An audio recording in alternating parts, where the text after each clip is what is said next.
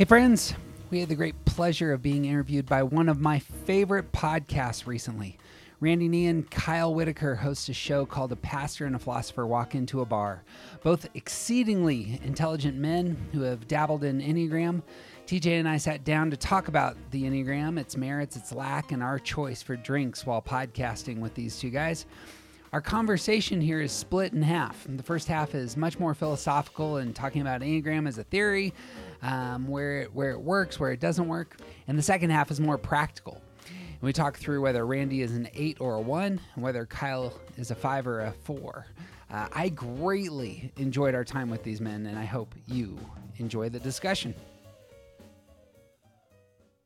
I'm Jeff Cook, And I'm TJ Wilson. and this is Around the Circle. I'm walking slowly.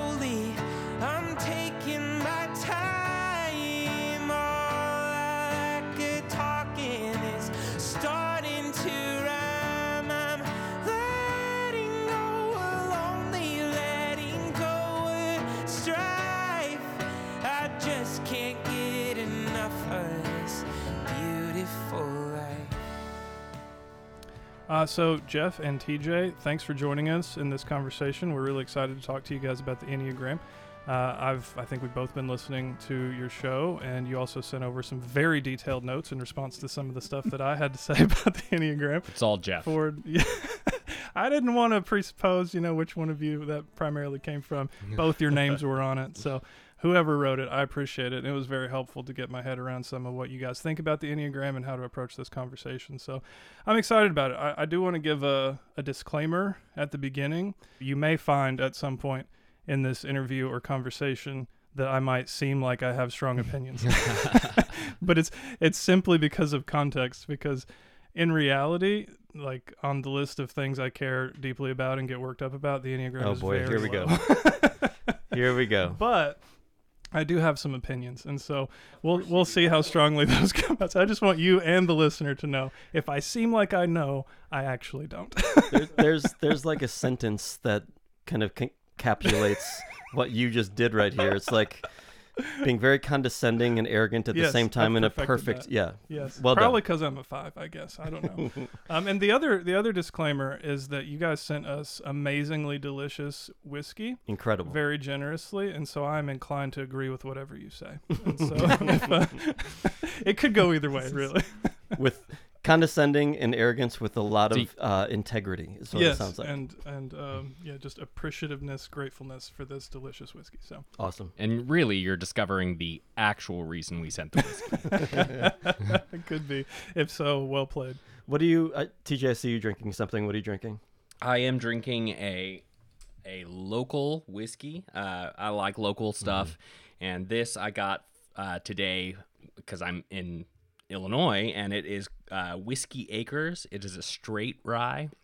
Uh, this company apparently like they're farmers, and so they grow their own stuff, and they do all of the distilling and everything on the farm. Cool. And uh, he was saying that they only do like 350 barrels a year Wow. ever. so incredible. yeah, it's small batch kind of stuff, and Yeah. it's really Fun. good. Are both of you whiskey drinkers? I like all the things, uh, but but TJ appears to be mostly whiskey. Yeah, whiskeys and scotches. Yeah, I lean I lean more towards whiskey. Okay. What's your what's some of your favorites? Uh, Oban Scotch is the the Scotch that like this is the one that I have all the time. I I love Oban. Um, I don't know. I I I get around. Yeah. I like a lot of different. We had the distillers edition on the show at one point. It was one of the ones we featured. Lovely, lovely scotch. oh, Really good. Yeah, it's an excellent excellent glass of Yep. whiskey. Jeff, you drinking anything? I'm presently sipping on the uh, oatmeal stout from Founders Oh, nice. Brewery. Um, I was gonna try and get up for whiskey at night, and I just didn't. I had a very active day and Yeah. needed a little little hydration. Yeah. But uh, but I'm normally a gin drinker. Um, Oh, I really do enjoy scotches and whiskeys, and uh, but but Yeah. I'm more of a gin connoisseur.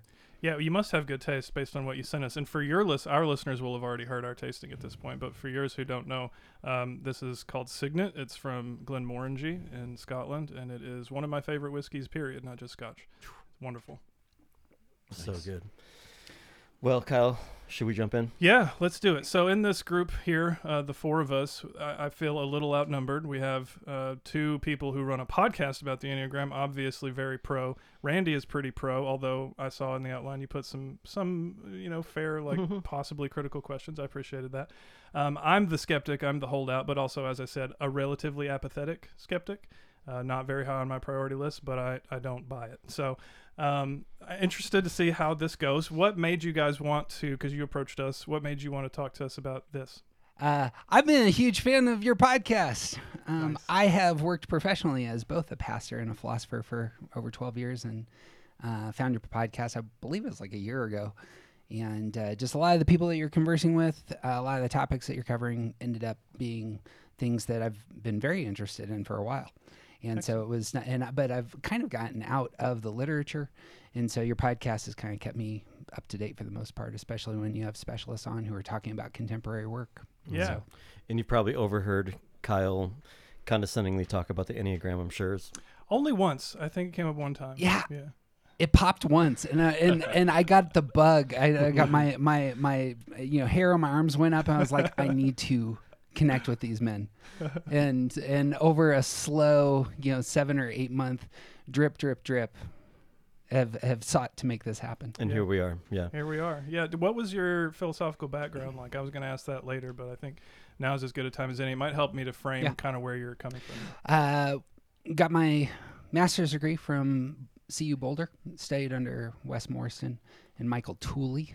Oh, no Um, way. The my focus was on the problem of divine hiddenness, is what I wrote on. But but most of the stuff I really got into uh, Pascal in at that time, and that's been a, a real focus of mine. Has been Pascal since then. Yeah. Okay, that's quite different. So that's that's a lot of somewhat disparate influences for listeners who don't know. Um, the people he named are very analytic, particularly Tooley, who's kind of well known for being a very analytic atheist. Um, mounted probably one of the strongest versions of the problem of evil that's ever been written. Um, and then Pascal, something else, something very different. So we do a podcast, you know, um, Jeff, that we talk about all sorts of different topics, and some some of them we come back around to, whether it's the Bible or creation and evolution. There's a number of things that we kind of go back to several times, but I can't imagine as a podcaster talking about one thing for you know i think I, I, I've, as i've been listening through your podcast you've got over 140 episodes live i think um, tell us about what made you want to do an enneagram podcast and just keep doing it And you have more than one. There's like two, right? is that right Yeah. okay Now there's Three. three. Got three feeds now. holy cow Yeah. Uh, so we are both nerds. There's uh, first start. So uh, when we get into something, we usually get into it pretty hard.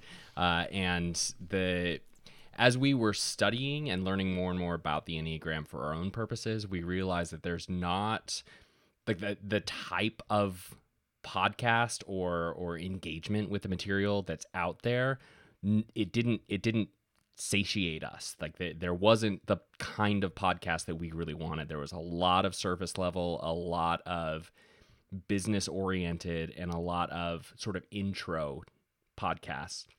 And there was also there also is a lot of information out there that's more focusing on one person like they have a guest and they talk about that one person and some of the issues that go around with them. And and so uh, we sat down and we talked about what if we did our own podcast that would essentially go around the circle that would top talk about issues instead of people.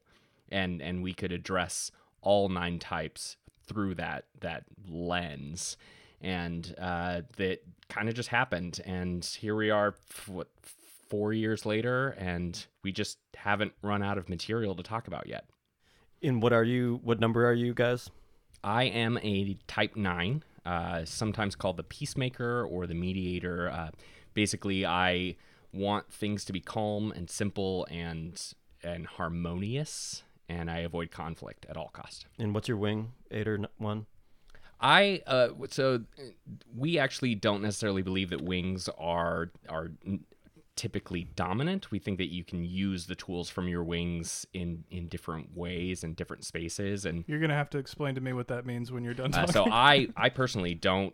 I go back and forth. Uh, I use my eight wing for certain scenarios. I use my one wing for certain scenarios. I don't think I lean more in either direction. It's a good description of kind of what our topics are. Is it's much more Enneagram theory and talking theory over, all over the place. Um, but I type is a one, and ones are improvers. Uh, really want to, uh, they connect to the world by trying to make it better, and that happens in relationships and in jobs and physical spaces, and that's how I type. Can uh, so I guess I'll say I'm a five supposedly, That works. and I'm liter I'm literally having to Yeah. look up what my uh, wings or whatever were because I don't remember. Um, it's been a long time. Well, these guys don't care about wings, so Probably not, but I want you to explain that. eight, eight, and four, and I, and I don't remember which one was which.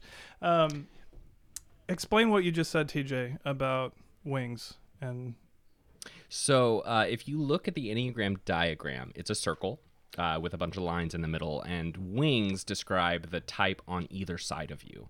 So there are some tests and information out there that give what I would call what you just described a tri-type. okay, So you are f- dominant in five, and then you have some strong eight qualities, and you also have some strong four qualities. But the fact that eight is far away from you means that it cannot be your wing. okay, So four and six are the only wings for five, and uh, you draw from different qualities on either side of that to to sort of fill out some of the spaces. great. all right.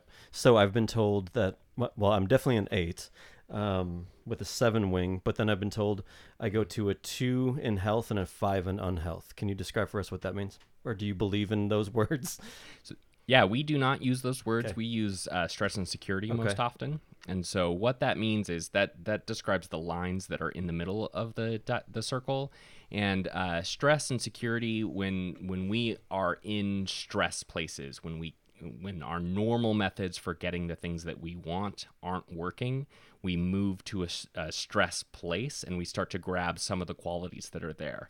Our motivation stays the same in our center, but now we're picking up some of the behavior that's down there. And and we are very strong believers that you can do that in healthy and unhealthy ways, mm-hmm. which is why we don't like health and unhealth as descriptors. Mm-hmm. So, as an eight, when you are in stress, moving to five means that you can pick up some of the great things that are there at five to help you recenter, figure out what's going on, and then move back to eight to figure out how to re engage. Or you can go to five and uh, just basically take your ball and go home. You can do the, the unhealthy version of things that are at five. Uh, and same thing for security in the other direction. Got it. Okay, so at this point, a lot of your listeners are like vibing, yeah, this is awesome, and a lot of our listeners are like, what the hell are they talking about? So let's back up. and, um, what is the enneagram, and why should people who have no familiarity with it care? Enneagram's a theory about human motive. A lot of people will paint it as a personality typing system, which it can be. Um, I like it better as a theory about human motivation and giving language to what motivates us can be incredibly helpful. And it just so happens that when jumping into that topic and talking about your motive, my motive, and when lots of different people talk about their motivations, what Enneagram suggests is that patterns begin to emerge in which some people are providing very similar answers. And lo and behold, as you begin to, to push and see their life experiences, you begin to see things like what we're talking about. In stress, this is what those with my motivation tend to do when I feel secure. This is more how I move. And lo and behold, we see this pattern nearly across the board. It's one of those things that's very hard to test for, or it's it's not a physical thing like the sciences often can chart. But if the theory holds, it would be something like when talking about human motivation, nine big types emerge, and they tend to have very similar struggles and similar patterns of behavior and similar ways that they attach in relationships, similar ways that they solve problems and the rest. Hmm So, how did those types? How are they arrived at? You you use the word emerge. That's not necessarily the um, the word I might have have used, but you know way more about the enneagram than me. So I'm happy to defer to you on its history and development. Um, so yeah, why nine? Why the specific nine? Where does that come from? Why are you are you committed to that being a hard limit? Is it flexible, etc.? In in our mind, I'll speak for TJ, I suppose. The nine types are discovered; they're not invented, and so it's more like pulling back the veil on human motive and engaging human psychology from that specific line of thought and discovery, and finding that the the best way to articulate what's going on across uh, the spectrum of human beings is something like describing everyone's motive with nine different words or ideas, and that that pattern ends up being uh, a very helpful way of talking about one's inner life. It would be like talking about seven colors, or better yet, talking about 12 musical notes. That the 12 musical notes are, in essence, discovered. And what we see with the 12 musical notes is that they actually go around in a circle, in, uh, and that, that there are different combinations, there's overtones, there's ways that they can pair and create harmonies. And that's real similar in our mind to how human motive works. So I'm happy with the metaphor. I was going to ask you about that metaphor anyway with music. I think that's helpful. But of course, there are ways that we know that there are those discrete types in music, that there is only a limited number of notes and a limited number of possible combinations of those notes. There are like verifiable methods that we can use to, to discern that. Um, and so, is anything, it seems like that's where the metaphor breaks down. And so, is there anything similar with, in the case of the Enneagram? Because the other part of my question was, are you committed to there just being nine? And if so, what justifies that? How would you know that there's 12 notes? Uh, the the mu- music people tell me. the, the, the people who study the physics of sound uh, tell me that there's only so many uh, things that you know the human ear can perceive. I, th- I, th- I think it would be actually real similar in terms of what is being named is that there's like a combination when you have a frequency in music, there's a certain frequency and it pairs and matches with a different frequency over and over and over and over and over again. And I would say that it's real similar in terms of how our motivations work when people begin to describe how and why they're motive motivated. The language, if uh, say you interviewed 20 people who typed just for say you assumed the theory, you had Mhm. 20 people that typed as a type 8 and then you looked at their language and how they talked about engaging the world, what you would see is a, a lot of really common patterns. Mhm. And then if you talked about fives, what you would actually see is another pattern in terms of the connection between type 8 and the type 5 that have some similarities and distinctions. Because fives, when secure, actually take on a lot of the characteristics of eights. And eights, when in stress, take on a lot of the characteristics of fives So your relationship, which is which shares a line, ends up having a natural chemistry to it and that's worth that's worth talking about. And it's Mhm. something that's unveiled, discovered after countless conversations. I, I don't. I have objections, but they're not. They're not potentially like go to the core of it kind of objections. But I do want to insist that you answer the question specifically. Are you committed to there only being nine? Yeah, I think that's what's discovered. What, what you okay. say? you think that has been discovered? Yeah, that's my take. But I am as committed to there only being nine as I am to there only being seven colors in the rainbow. Okay. Now, see, that to me is an extraordinarily strong claim that would require an extraordinary amount of evidence on the level that physics gives us about color. and, like, it's hopefully you agree absolutely non-controversial that nothing exists in that way for the enneagram or for any personality inventory um, so it just seems to me that the claim that you guys have committed yourself to far outstrips the evidence now i'm, I'm fine with saying this is like extraordinarily useful in a lot of identifiable ways and we can describe those ways in our own experiences and the experiences of people that we've met and talked to about this and we've have 150 episodes describing of our podcast describe. Totally fine with that but that's an extraordinary claim that you just made. Compare I it suppose- compare it for example to what the big five which is like the most scientifically validated personality inventory the claim it makes for itself is something along the lines of these five types capture about 80% of personality variance among humans and so there's about 20% that it doesn't capture. And also, those five types are about primarily human behavior or language used to describe human behavior. And it really is kind of, as you described, a discovered thing in the sense of they the types were developed uh, based on the ways people describe themselves and then kind of making abstractions from lots of those ways in scientifically rigorous ways. Alternatively, correct me if I'm wrong about this, but it seems like for the Enneagram, the types pre existed the evidence or the application. So we have the system and then we kind of apply it to people's experiences. And what do you know? We find a lot of commonality and that it seems to make a lot of sense. But it's more of a top down approach rather than a bottom up approach.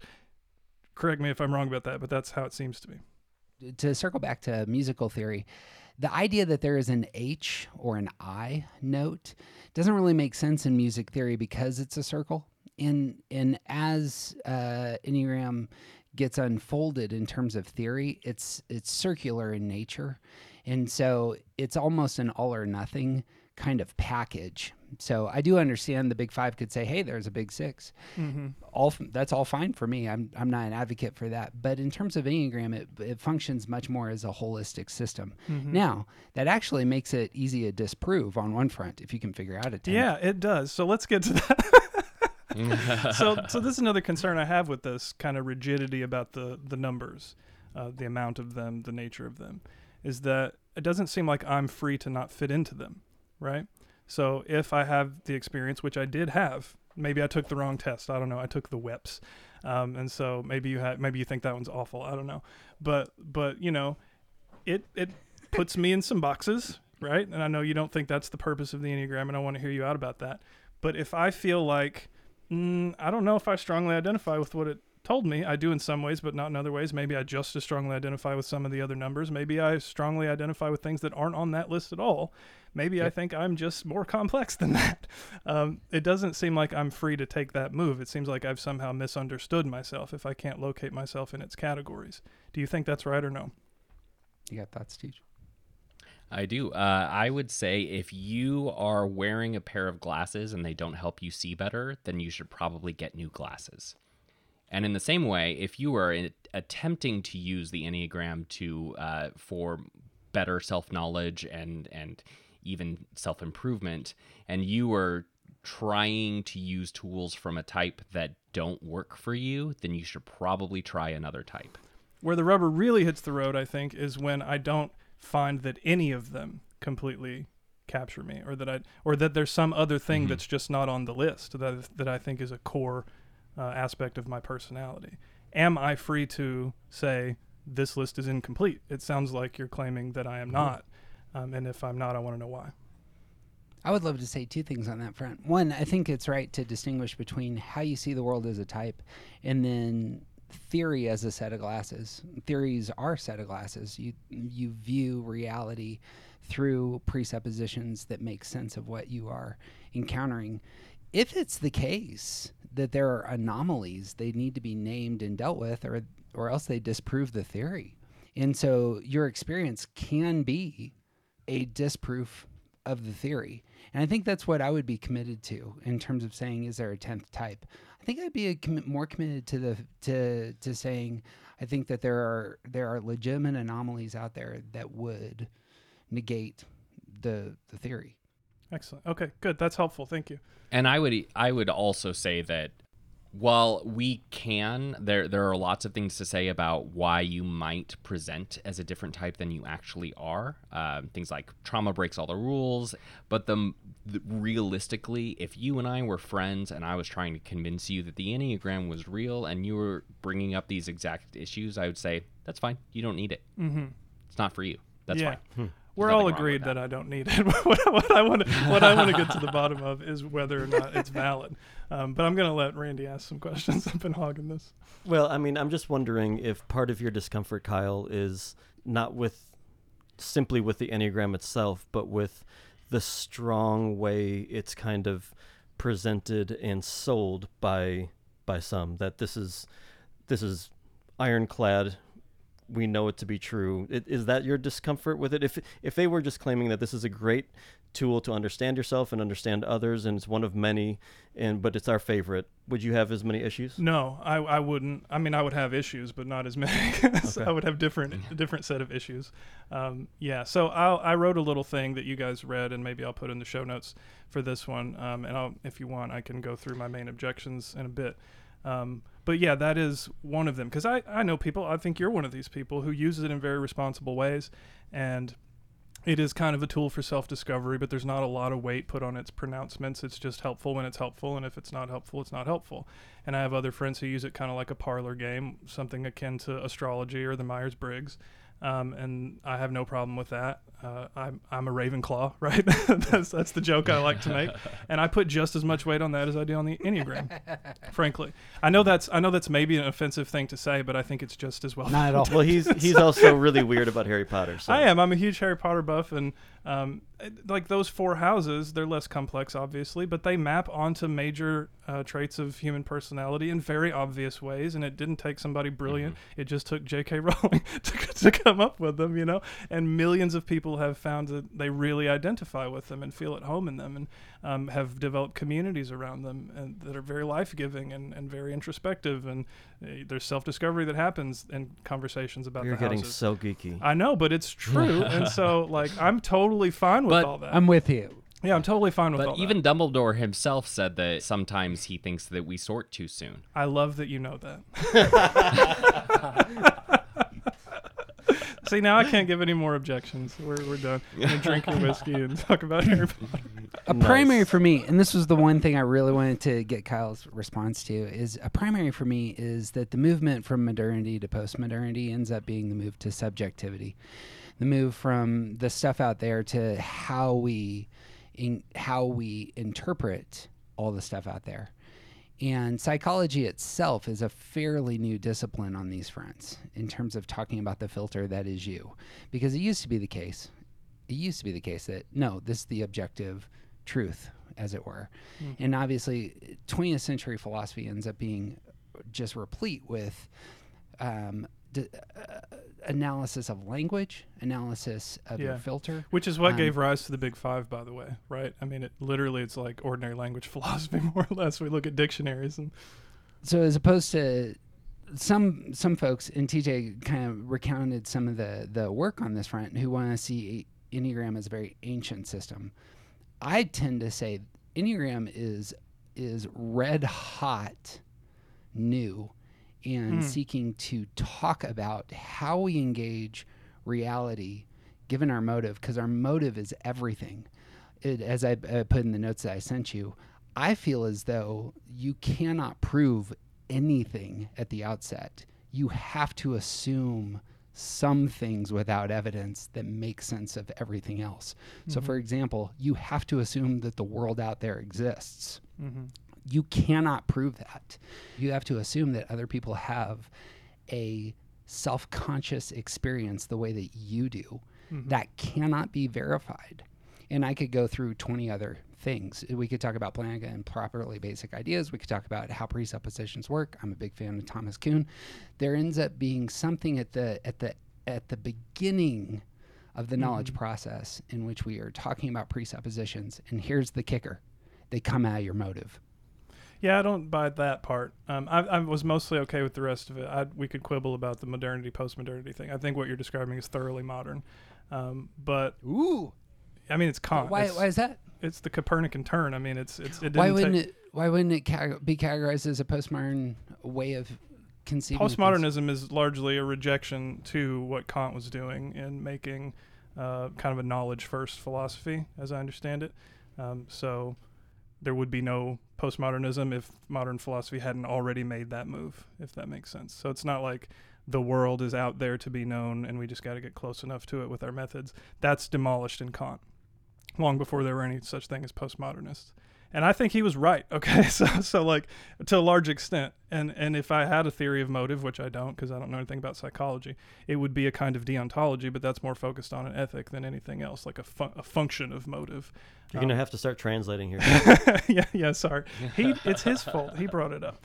Um, but but I totally agree with this basic point, which is kind of a pun, which is that yeah, you got to start somewhere, and that place is not going to be justified by something else.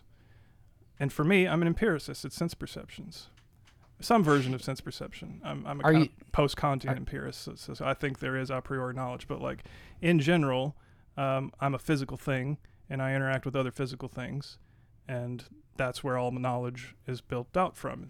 You know, not Would would it be would it be fair to say that you're motivated to choose sense perception over something else? Yeah, of course. And I hope that I'm motivated by reason and by evidence. That's my goal. And you're a five. Of course. But that that specific thing, right, that you just did, that you know, you know what I'm going to say, you know what you were doing. Like the it's that kind of thing that raises the hackles of people who don't fit don't feel themselves to fit well in the categories because any kind of thing that I bring up even if it if I think it cuts to the foundations of it it's always easily explained away by the theory itself.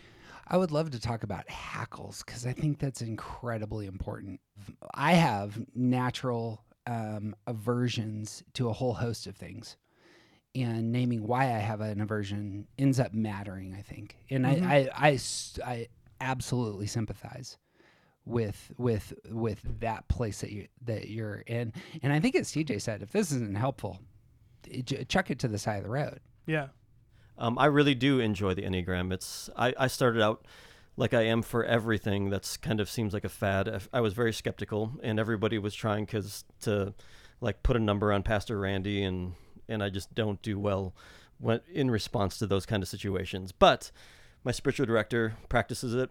I highly honor and respect and love my spiritual director, and um, think the world of him. And so he and he's well versed in it and he's brought it to me in a way that's been a gift to me. Um, it's really, really transformed the way I see myself, the way I see the way I engage with the world around me, the way I engage with my kids and my f- wife, all sorts of things. Um, it's been helpful for me on our team of elders or who people who are helping lead our church. Knowing one another has diffused so much strife and wasted time on trying to figure out where you're coming from. It's just it was a profound transformative tool for our elders to do an enneagram workshop with with an expert that being said i still do have my skepticism about it and it's usually in the way that it's brought to me in the way it's kind of you know submitted to the world and a couple of they're both kind of polar opposites but i don't like it when i hear people talk about the enneagram as the end all be all of knowing about the world and about ourselves and about one another when it's kind of taken as kind of worshipped almost, you know. I get really uncomfortable, which I think we probably all should. Um, but it, there, for some reason, it seems that there's a propensity to go there with Enneagram. So I'd love to hear your guys' thoughts on that. And then the conversely, I always also get uncomfortable with people who take a online free or you know ten buck assessment, do the thing. Who knows what kind of situation they're in when they do the assessment. They want to get their number, and then they just talk about their number and why they're that number, and they know nothing about it. They haven't been guided through it by somebody who actually knows about the Enneagram and who can kind of coach them and train them and have a long term relationship with it. Those two things drive me nuts, and I see a lot of that out there as a pastor. What are your guys' thoughts on those?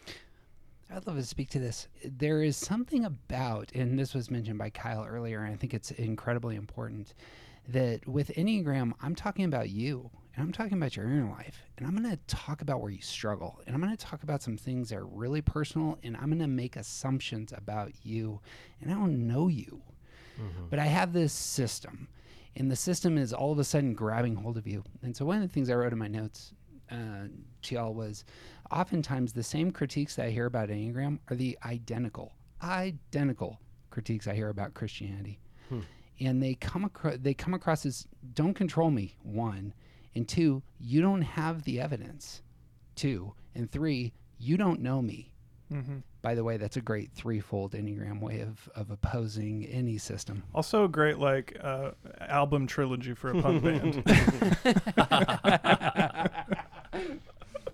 there there is something about this where if I was just talking about my theory of giraffes, nobody would care. You say, yeah, d- d- your theory about giraffes is probably really important and, and it's doing good in the world. But when I say this is my theory about human motivation, that is going to cut deep because motive is deep.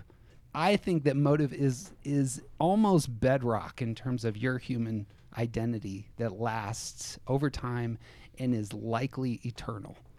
And so, of course, we're pu- we're pushing into the most core things about what makes you you, in my mind. So you've I haven't encountered the Enneagram in a way that talks about it's centered on human motivation. As I think it through and think it through the ways that I've, you know, experienced the Enneagram with my spiritual director, I think it makes sense. But tell me why that human motivation thing is so so big for you. Is I'm assuming you're not the only ones who think that the Enneagram is all about human motivation, but where does that come from? That that angle on it? Is that us, TJ? It might be I- us. Is that original? It's, it's we're we're repackaging similar ideas from other people. Uh, so Richard Rohr talks a lot about the avoidances. I avoid conflict. Eights avoid being controlled. Uh, the avoidances are part of how this person teaches it and when you think about that in different ways you can actually see that being a motivation and i think that jeff and i just really stumbled into using the word motivation and and leaned into that in a way that like this has become how we talk about the enneagram is that it's about human mm-hmm. motive. Mm-hmm. Fives avoid being incompetent, and eights avoid being vulnerable. Um, hmm. The so th- given my discipline, like I'm, this is a, a a a worthwhile overlap of things that just hadn't overlapped. So two things. I mean, one, you just said something as an about an eight that I completely don't identify with. You said that eights avoid vulnerability, and I actually like have to be vulnerable. I I would Randy, I would really like to talk to you about your type. Yeah, I've listened to a lot of your podcast, bro. tell me. All right, here go. Here, let's go. And they type I w- people that they've never met. I just heard you typing all the actors in Jurassic Park, so this is apparently a thing they're okay with. no they're fictional characters it's fine So, is that real, Jeff? I, w- I would I would want to have a longer conversation with you about eightness. I uh, there's a lot of things that, that you say and that don't strike me as coming out of that motive. Mm-hmm. But I don't want to I don't want to have an existential crisis here on the on the podcast either. But but it's it is one of those places where how do we talk through you you unfortunately you can't put people under a microscope in terms of their motive. Your mm-hmm. mo- this is one of the great glories of being a human being is that you have an immaterial I believe you have an immaterial essence to yourself which is profound and depthy and you cannot be reduced to electrochemical activity in in your skull. That that would be my metaphysic. I don't know if you guys hold that. Uh, I, I don't know that we've We've been meaning to have an episode on that for a long time, and we've just never gotten around to it. Maybe this will prompt it. Yeah, let, let's not have it right now, though. so I really want to talk to you, Jeff, more about what what you think I am or what you hear. That's not eighty of me, but um, not eight. yeah. Uh, oh man, I lost my train of thought. See, I had one more. question. existential crisis. I I was uh, sorry. I think it's No, just, it's just old man yeah, it's just shit being here. in his 40s.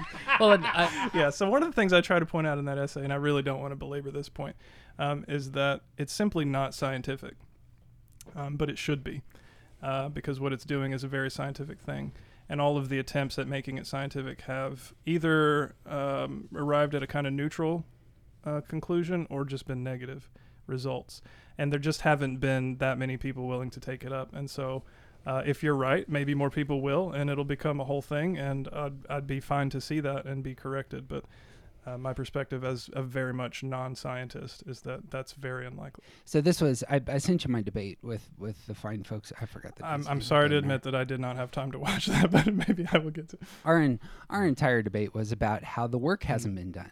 The people who were doing the work died.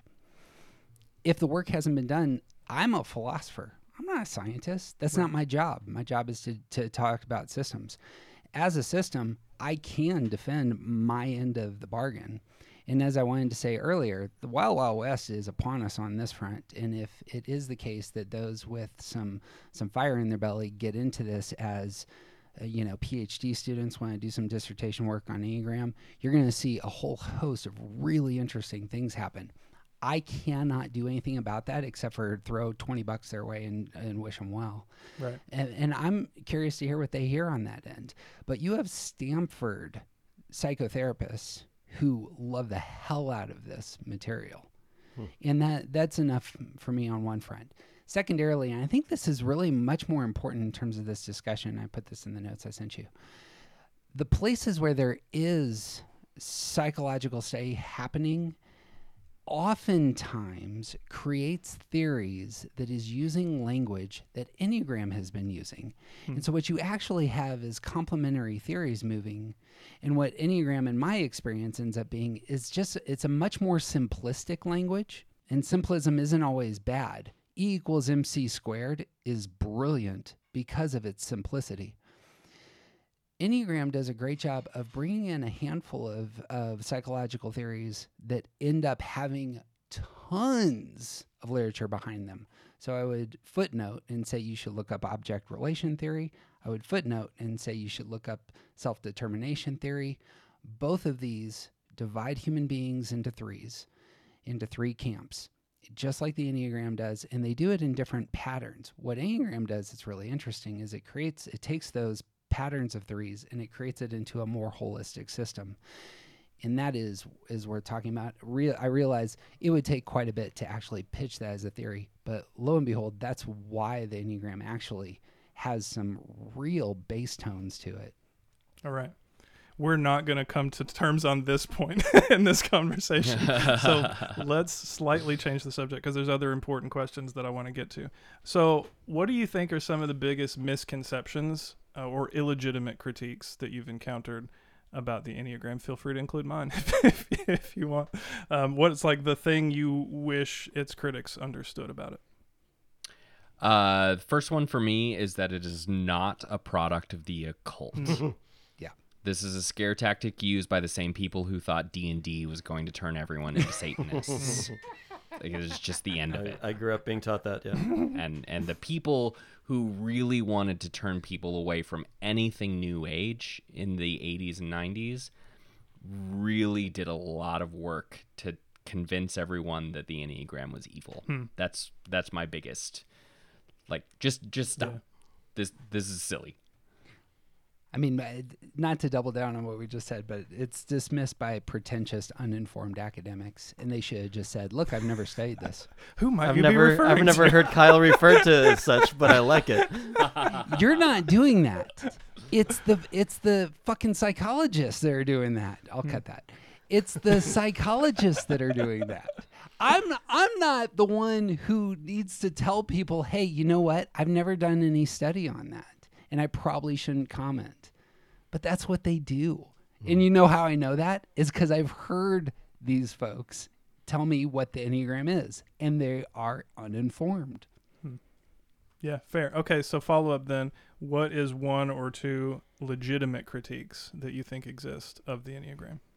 the tests are unreliable because it's all about self-reporting Okay, I was going to ask you about this anyway, so explain what you mean by that. Because, like, Randy So and I used of- the same test. We got results that seemed to fit us, frankly, right? Uh, hon- honestly, Mhm. if I'd taken Sure. anything and gotten anything other than a five, I would have thought something was wrong with it. But The but truth like- is coming out here. All right. right, good. but this is like you know a test written by a psychologist, one of the few like trained psychologists who Mhm. have you know, de- developed their own test.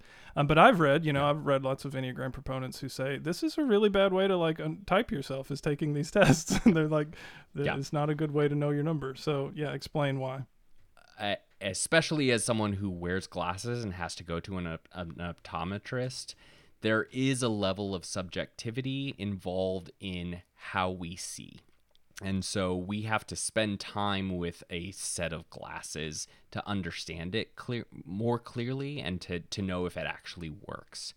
So when you take the test, you are taking the test in a moment in a situation.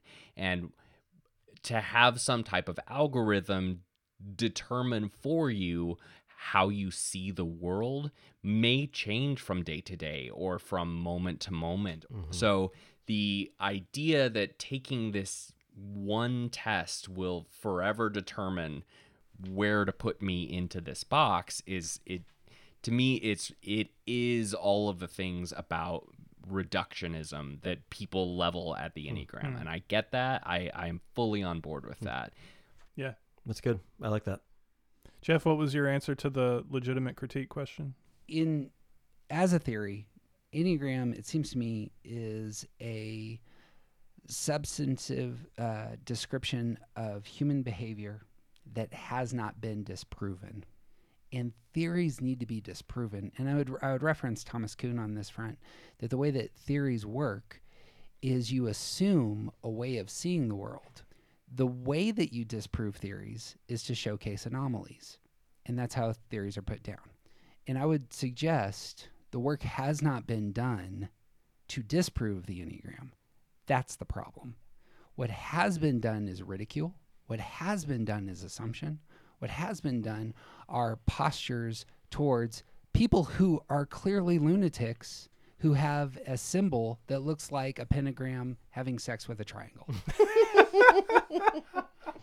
we get it. We get it. I think we have our soundbite for this episode. Yeah, yeah, yeah, yeah. The academic work hasn't been put in to disprove the theory. Yeah, I love how you turned the legitimate critique into a strength. That was very good. That was very good, Jeff. And you know, I'm intrigued by what you said, where you doubt whether I'm a Enneagram Eight, perhaps. Yeah. Um, I'd love to hear you tease that out a little bit from what you've heard, and just do you mind? I would too. Let's psychoanalyze Randy. Yeah. This isn't psychoanalysis. I'm sorry. Do your thing on him. Randy, do you would you describe yourself as would would other people describe you as being too much? Sometimes. Is it the case that when you're in stress, you retreat into your head? like legit stress, not like there's too much traffic stress, but like your world might be falling apart a little bit. Yeah. Okay. I, I- I mean, it's kind of between my head and I get pretty combustive. Des- describe combustive. I um I see what needs to be done or I see the problem and I get angry if um things aren't happening to to help come to a, you know, come to a healthy place. Does that make sense? Are you a my way guy or the right way guy? Jeez. Um What's the difference? okay, sorry.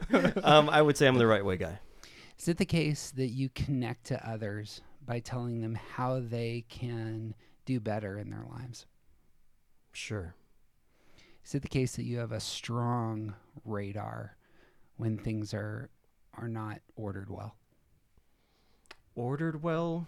I don't know. I thought you were going to say something about like justice or um, not right, and then I would say yes. Um, ordered well, maybe. Okay, TJ. Justice counts because justice is a, a sense of order. There is there is a way that the world that things in the world should be. Mhm. Do you believe there is a way in the world that things should be? I think so. Yeah. These are all these are all answers that a different type would give. I don't know the punchline. Tell me the punchline. there's a reason that you're drawn. Tell me what. Tell me your story about being drawn to being a pastor. Say that again, Jeff. Pa- pastoring is a wor- is work that, Mhm. in theory, doesn't have a lot of financial reward, Mm-hmm. but you're drawn to it and you've committed your life to it, Mhm. and you serve people at a high level. Why have you jumped into that vocation?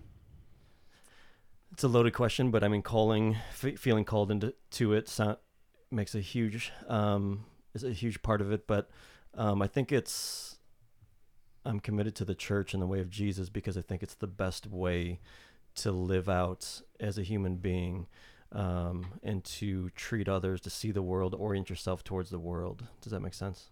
It does. I got. I want to talk about myself at some point, TJ, but you got other things. Uh, no, because we're already there. I think. Where is there? Tell me the the, punchline. the, the there is the there ends up being like this. You and I are angry, but your anger doesn't necessarily unleash at the world first. First, your anger unleashes at yourself first. Correct? Hmm. I don't know if I'm prepared to answer that yet. I need to think. I need to think about that. Is what I mean. Let me talk about myself. Mhm. Um, a, a primary motive for me is to improve the world. I connect by by wanting to help people to be better. Um, I have a radar for in discussion for trying to advance the conversation Okay. and to elevate the conversation. I'm very idealistic.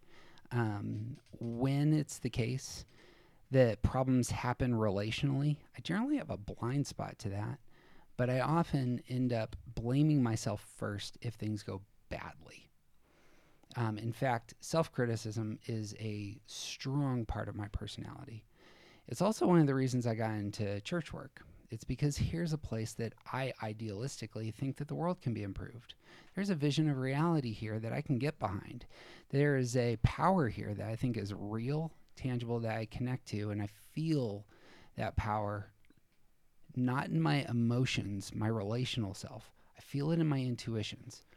The the the the volume level, the corporate singing, um, often do something to me that elevates, and that's a place I connect with God. Mm-hmm. Um, my Enneagram oneness comes out in ways that look like that, and I could talk for for days about about this. I don't see your anger being unleashed on knuckleheads. I don't see your lust, a voracious appetite. And as you said earlier, you don't feel vulnerable. And those are primary for eights.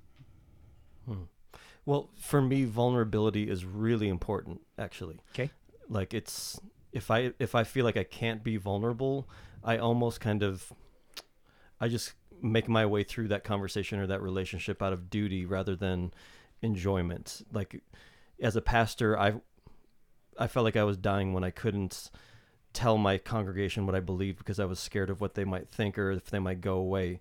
And you know, now that I've in the last several years kind of come come clean about everything that I believe, I feel a s- profound sense of peace and comfort and um, satisfaction, if that makes sense. Can you can you talk about the fear of your congregation going away because of what you were talking about? It's just I feel like a typical pastor pastoral fear is that um, if people know what I really think, they might, you know, think that I'm a heretic or, you know, lose. I'll lose my job basically. Um, losing my church means I lose my job. That's not a good motivation. I don't. I really, really hate that as a motivation. So I've I've pushed against that, and I've said I don't. To me, what's more important is being authentic rather than being liked or rather than being popular. I'd rather be myself. I'd rather be honest. That's a huge uh, motivator for me is honesty. TJ. Why? What's important about honesty? because it's myself. If I don't, if I can't be honest, I'm not being myself, and that's that seems like a, um, I'm not interested in not being myself. So an eight uh, would typically answer a question like that. An eight is concerned about honesty because the truth is better than any kind of hmm. untruth. Not necessarily about being true to you, hmm. because a lot of eights don't have a sense of true to hmm. me. There is truth and there is not truth. And the truth is always preferable to the not truth because then we're not wasting time on the not truth. There's an almost a dismissiveness about the idea of being being false in any way. And it's less about any kind of sense of integrity or or goodness or uh, or even feeling good about being myself.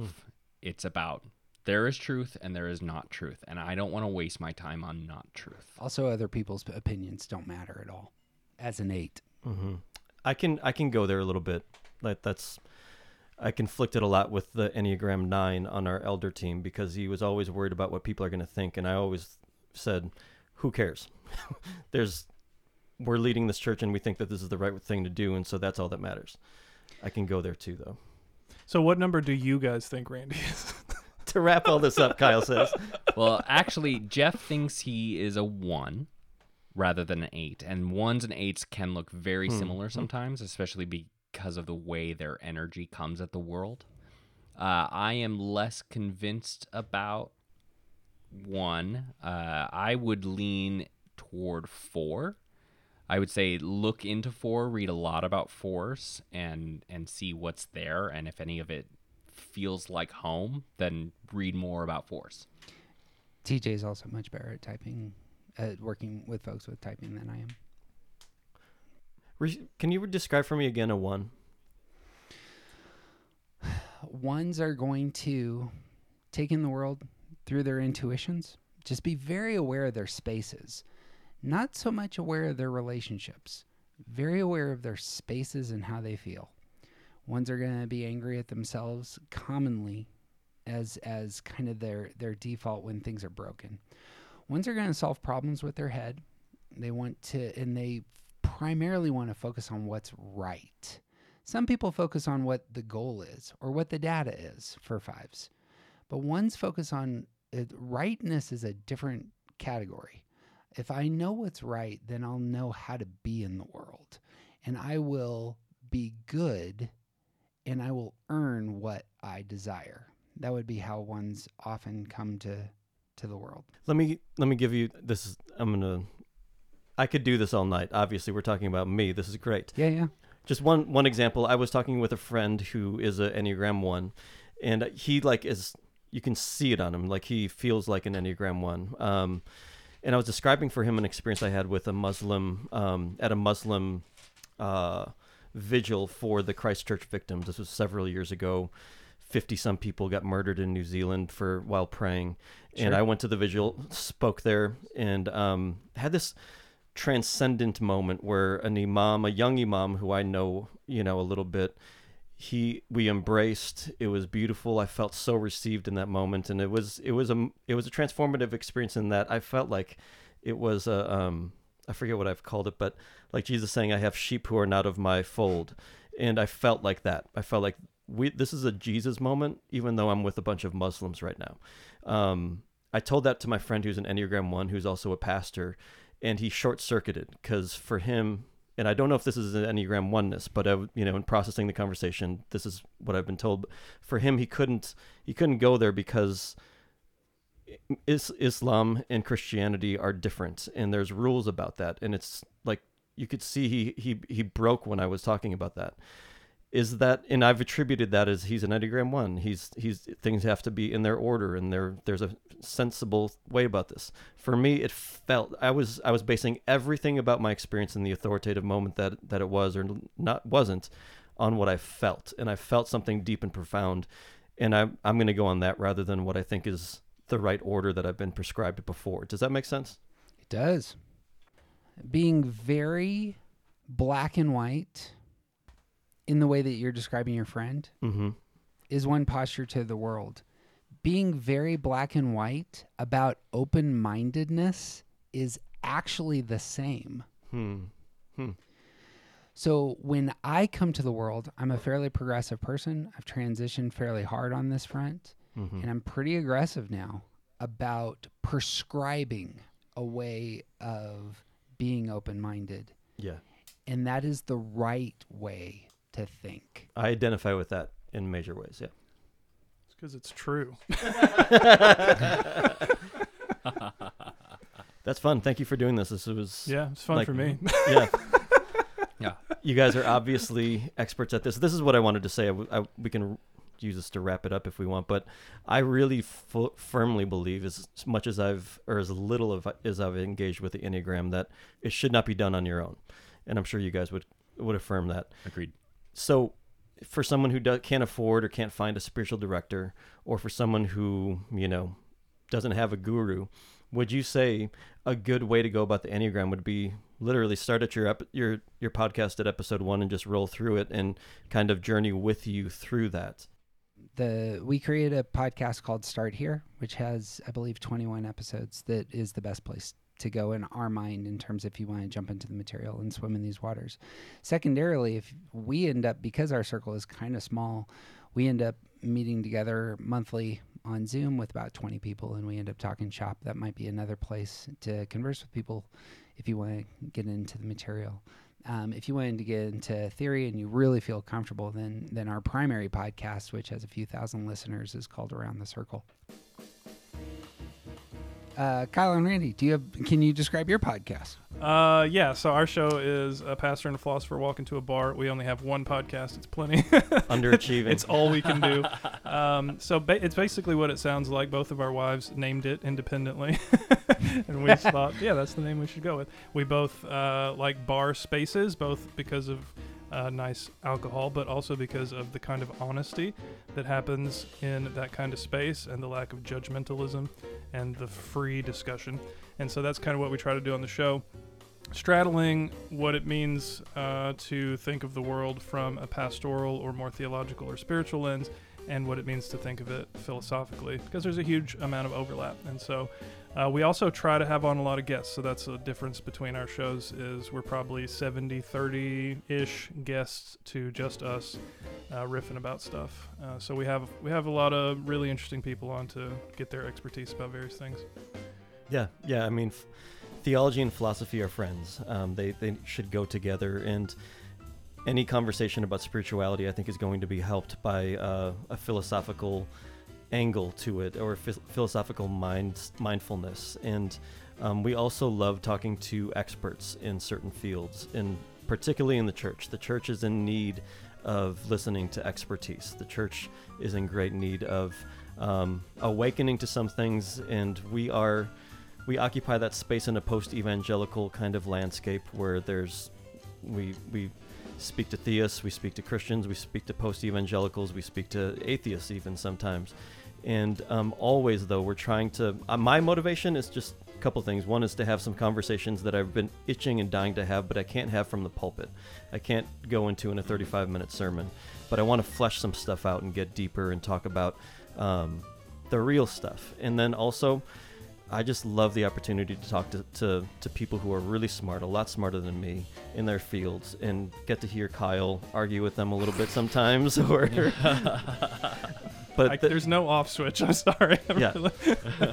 I enjoy having meaningful conversations about things that matter to me, which usually revolve around spirituality, around um, philosophy about existence and reality, and how do we, uh, what's filter that. So we have a good time talking. yeah we do check it out if your listeners are interested So that's our conversation with Kyle and Randy. Um, if you want to check out their work, the link to their podcast is in the show notes.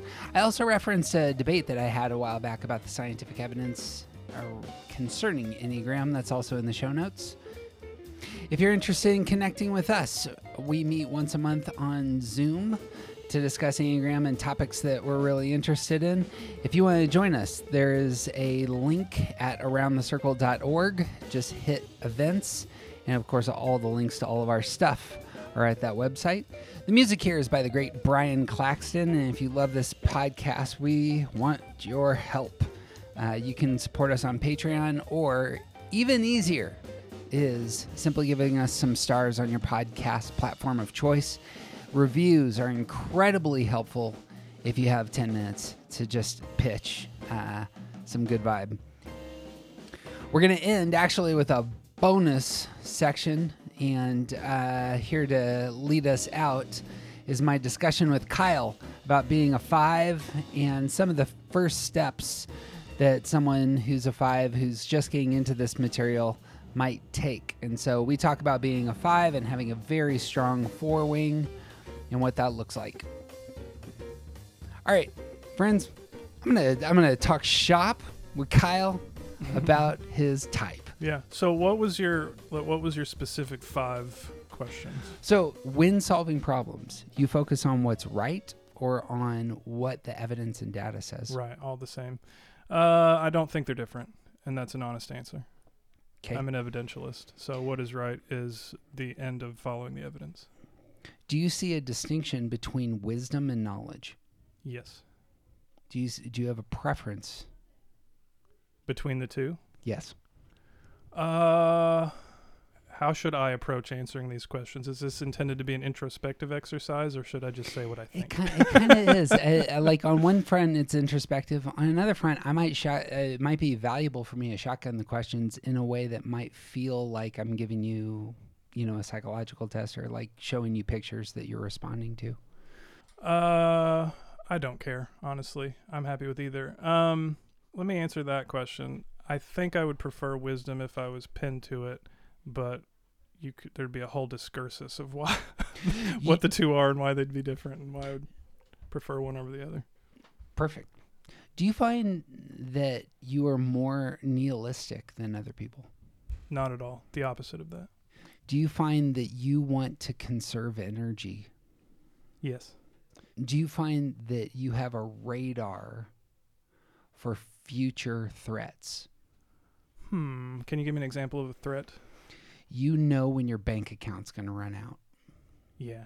I don't know if you're married. Are you married? Yeah. hmm are you more inclined to to protect your resources as opposed to how your spouse spends money or or engages the world? More than her, yes, but just considering me, I still think I'm kind of in the middle. I'll definitely have like I spend way too much on whiskey. Yeah. Um, but at the same time, I'm very hyper aware of like where I am financially and where I want to be, and yeah. when you spend a lot on whiskey, is it normally when you are feeling pretty comfortable? No. it's when I see a whiskey that I want. Is it the, is it the case that you find yourself spending money on whiskey when you're in stress? no, no, not that either. It really is situational. So maybe I should say I I have deep sympathies with the tradition of virtue ethics, but also deep suspicions about it. Um, to the extent that you know studied with a famous virtue ethicist and wrote a paper, basically saying it's wrong, and she was like, "That's a pretty good paper, but you're wrong." Um, but like, there are situational variables to human Mhm. character that I think are robust and important, and this is actually one of the things I think the Enneagram evaluations are not sensitive to. It's one of the things I mentioned in that essay. Talk, talk more about that. Uh, I can only speak to the one I took because I didn't pay money to take more than one because that Sure. seemed superfluous. Uh, so um, the questions, as I understood them while I was trying to answer them honestly, could not possibly have been sensitive to con- social context and the kinds of variables that we know heavily impact human behavior. Um, so my answer literally would have been opposite, depending on the context that I was in for many of the questions, and I just simply didn't know how to answer it. And when you pose me a question like that, I just go to the middle because I don't know how to answer. And that's going to skew the result because in some circumstances, I'm going to be heavily in one number and heavily in the opposite number in other circumstances. And the, the test just wasn't sensitive to that. Maybe others are, though. I don't know. Is it the case that your non committalness comes out of a space where you don't want to be put in a place where you haven't mastered your topic? Or is Why do you think I'm non-committal? you, you, I thought you said you were non committal. Did I say that? About the the oh, assessment. Oh, about yes. that, right? About whether or not my previous answer, or about the ambivalence of my my previous answer. Yeah, I, I prefer ambivalent to non-committal. I would happily commit if I knew the answer. It's just that in some circumstances I'm one thing, and in others I'm the other thing. Okay. Do you find that you read other people's emotions? Like, are you able to observe other people's emotions? Mm, I don't know. I'm I'm good at observing. Um, what would you call that? Social cues. Um, I can tell when someone's having a good time and when they're not, when they're confused and when they're following. I can tell when they got the joke and when they didn't. Yeah. I always get the joke. Um, but whether, I mean, that's like one of, no joke. That's one of the things I realized about myself earliest when I was, I don't know, six, was that I got the jokes and other people didn't, and it was something I wondered about. Um, but I don't think that's emotion, so I don't, I don't know. Do you would you describe yourself as conflict avoidant? No. Okay. Perfect. Um, Although that's complicated. I don't Okay. enjoy conflict, but I also don't resist it. In fact, I'm more likely to create it. if I think it's useful, right? If it's constructive conflict, or if I think it's constructive conflict, I'll go right to it. Um, but I don't like it. It's not a, it's not an enjoyable experience either. So yep. do you expect rejection in your relationships no, uh, when you prob- first probably probably more the opposite of that. Yeah. You're are you're more inclined to want to connect to people around you. yeah, and to to be, I expect it to be reciprocated. Really? Yeah. All right. Let me think about this for two seconds. Is it the case that you can hand out your energy generously? No, no. So one of the personality traits I firmly believe in is introspect introversion, um, Okay. and I'm very much that, but not to the extent that um, it's not extreme. Like I, I make friends easily. I hang out in social situations easily, have good time, but I reach a limit. So right? yeah. Do you do you do you want to be seen by others? yeah. I have Is a it- podcast, man. I do you avoid being ordinary? Mm-hmm. Well, I want to avoid being ordinary. I probably actually am pretty ordinary in some ways. Do you feel good if you're true to yourself? Do I feel good? What do you mean by feel good? Authenticity isn't just a value, it's primary. It is a primary value, Yeah. but it's one among other values. I'm gonna I'm gonna give you two options, and I realize these are again we're painting with broad brushes. Mhm. It's the nature of language, unfortunately, on this front. I see myself as original, sensitive, and cultured. I see myself as smi- as wise, smart, and receptive. I have to pick one. Yeah. Probably the first one. Again, kind of ambivalent about it, but probably the first one. Would you say that you are highly emotionally aware of what's going on within you? Mm, I don't know. I've read enough Freud to believe in the subconscious. I'm sure I have one. We've Yeah. never spoken. Right? Perfect. so probably not, but I also don't have any evidence of that directly. when you transitioned out of your your job, was your mind more on financial concerns, or did you experience something uh, that we might describe as envy for what other people Hmm. had? But definitely both. 'Kay. Um, primarily absorbed by the first one because I have a family. Yeah. But if I was still single, it would probably be more the second one. That's Did probably s- my disposition. Did I'm I say honest. did I say greed first or envy first? I forgot. envy was the second one? You didn't describe the first one as greed though, which I do not appreciate. Perfect. Why? Tell me why you don't appreciate it. That's not greed to to care about taking care of your family. That's that's. That's well said. And the envy is mostly professional, yeah, rather than financial. Are you able to to really when you take in the world? Are you focused more on the past or are you focused more on the future? That's interesting. Uh, definite. I think definitely the past. I'd be lying if it wasn't the past. Do you? f- do you But I'm sorry. also like this is a place where my beliefs and orientations and my actions are in conflict, and I'm well aware of the conflict. So I'm a futurist in some senses. Philosophically, have very little commitment to the past. Made me unusual in a history department, um, but that is what I think about far more. talk about being a futurist. I think um, maybe progressivist is a better word for it. I don't 'Kay. know.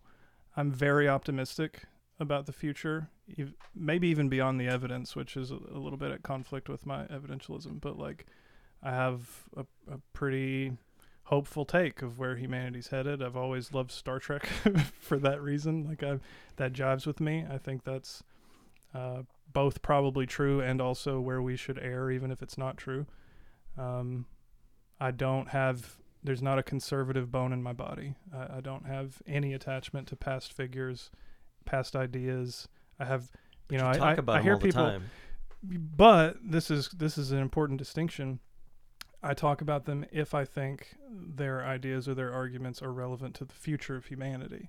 Um, so I've heard very you know progressive people like uh, like Jamie Smith, for example, say things like, um, "Do I really think I'm smarter than Augustine about X?" And I have no trouble saying, "Yeah, Yeah. um, yes, maybe not me personally, Sure. but people alive right now, yes. And I've met some of them. Um, I don't think anybody in the past was special by you know being when they were or where they were. So I always am kind of focused on where things are going. I wish that I had been born four or five hundred years from now.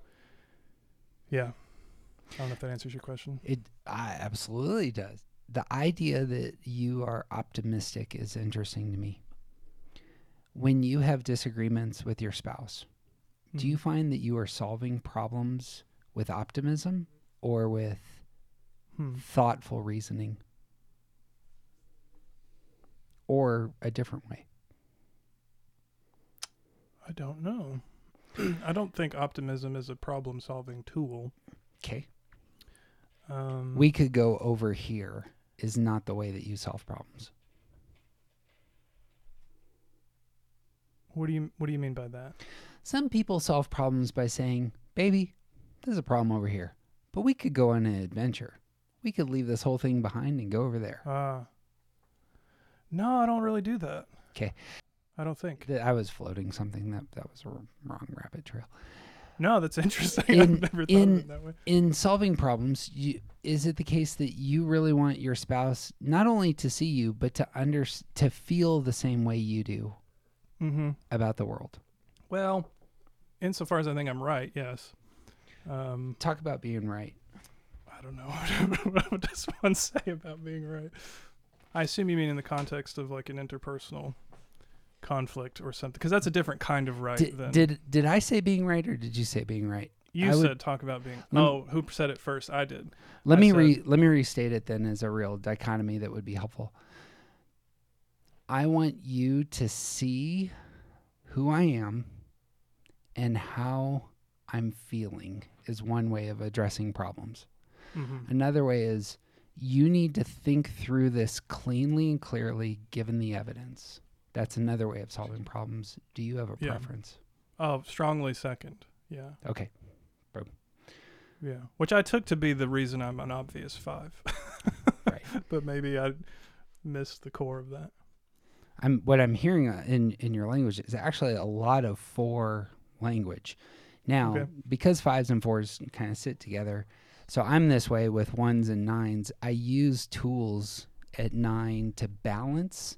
This is what wings really means: is you're flying and you you you, you try and balance, Mhm. and sometimes we really balance with one wing versus the other, and so thinking about your emotions is a way that fives are in the world. Have you discerned anything? Do you? so most of this is about finding type.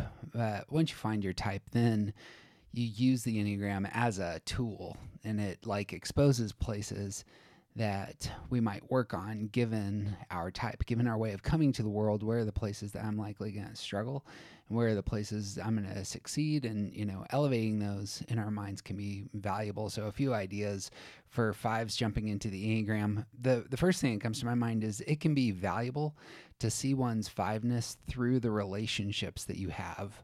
So fives often find safe positions to observe everything else, but when fives are in relationships, those connections will expose the five's tendency to withdraw, and this is worth naming. In excess, fives can become secretive, they can withhold, they can hide from others, uh, they can postpone their emotional needs, they can neglect their own physical health. A lot of that won't get exposed unless we're in relationships, but when we are, then those sorts of things kind of you know will often get elevated in the heart and mind of a five. And so unhealth looks different for different types, but these are some of the unhealthy tendencies for fives. Um, a second thing is it's important to note that the needs of fives are not a problem for the people who love you.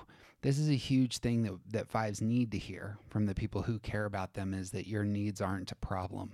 And being receptive to others' care can really matter. That's a choice. Uh, this is true of our spouse, of our friends, um, of our parents, but it's a primary for fives connecting with God. Allowing and inviting God to provide can be a primary place of connection with God for fives. Uh, lastly, it seems to me health for fives often means engaging one's body. Uh, acting on what you know is a common struggle for fives. Fives are very quick thinkers about their lives and the world out there, but actually doing something about it is the place of real work. So, routine, productive action, this is a sign that a five is healthy. And so, those would be like if you get into Enneagram, those are the sorts of things that you would focus on. It's I've found my type, but what now? And because there are these patterns, really we look at other people's lives who share our type and we can say, well, where do they commonly struggle? Where do they commonly succeed? The thing that fives often give to the rest of us is, you know, a perspective that's untainted by emotion that gives clear insight into the world out there. Um, they elevate the facts for us. that tend to, you know, that matter. Uh, the wisdom that uh, the non-attachment fives bring is a treasure, and these are some places. You know, if I was a five, that I might jump in and start asking these sorts of questions and elevating that kind of focus.